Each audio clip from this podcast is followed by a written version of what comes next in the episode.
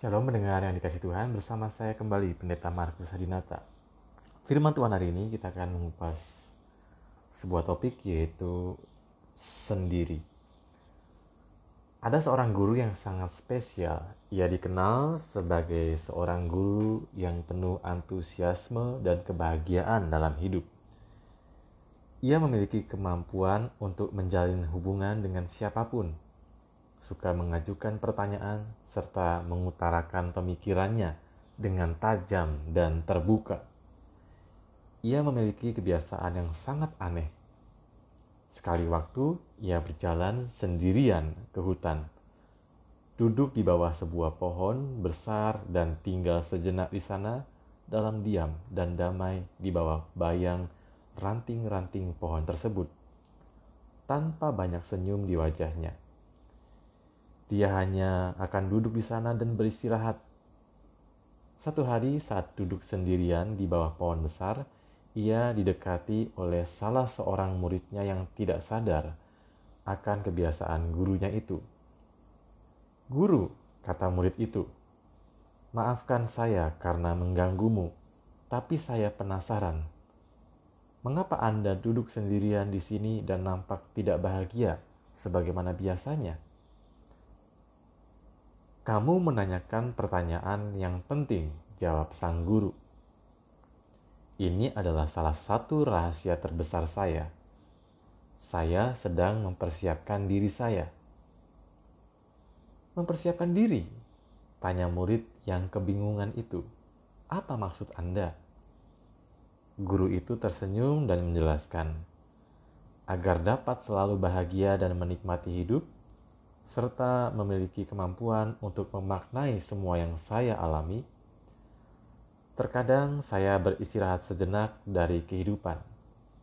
Saya pergi sendiri dan meluangkan waktu bagi diri saya untuk memberi kesempatan mengisi ulang jiwa saya. Dikutip dari kisah Zen. Pendengar yang dikasih Tuhan, dalam hidup ini kita terkadang merasa sebagai orang yang begitu sibuk. Kita melakukan berbagai macam hal, melakukan berbagai macam kegiatan. Di gereja kita melakukan berbagai macam bentuk pelayanan. Di tempat kerja kita banyak diserahi tugas tanggung jawab. Dalam bisnis kita juga berupaya bagaimana dagangan kita laku keras. Dan juga kita merasa takut kalau kita merasa diri tidak ada lagi gunanya. Maka kita harus menjadi pribadi yang sibuk. Tapi sadarkah kita bahwa kesibukan kita dapat membuat kita jauh dari Tuhan? Bahkan kesibukan atas nama pelayanan pun dapat membuat kita jauh dari Tuhan saya mengajak kita untuk melihat bagian dari Alkitab yaitu Injil Markus pasal 6 ayat 31. Ayat ini selalu menjadi ayat yang menarik bagi saya pribadi. Karena ini terkait bagaimana kita mesti punya waktu untuk diri kita sendiri. Dan ini juga yang dilakukan oleh Yesus dalam Markus 6 ayat 31. Lalu ia berkata kepada mereka, ia di sini adalah Yesus. Marilah ke tempat yang sunyi supaya kita sendirian dan beristirahatlah seketika. Sebab memang begitu banyaknya orang yang datang dan yang pergi sehingga makan pun mereka tidak sempat. Marilah ke tempat yang sunyi supaya kita sendirian dan beristirahatlah seketika hal untuk jeda sejenak dari berbagai macam kesibukan kita rasanya adalah hal yang sangat penting di zaman ini di mana orang merasa menjadi berarti ketika dia sibuk. Padahal dia perlu mengambil jeda.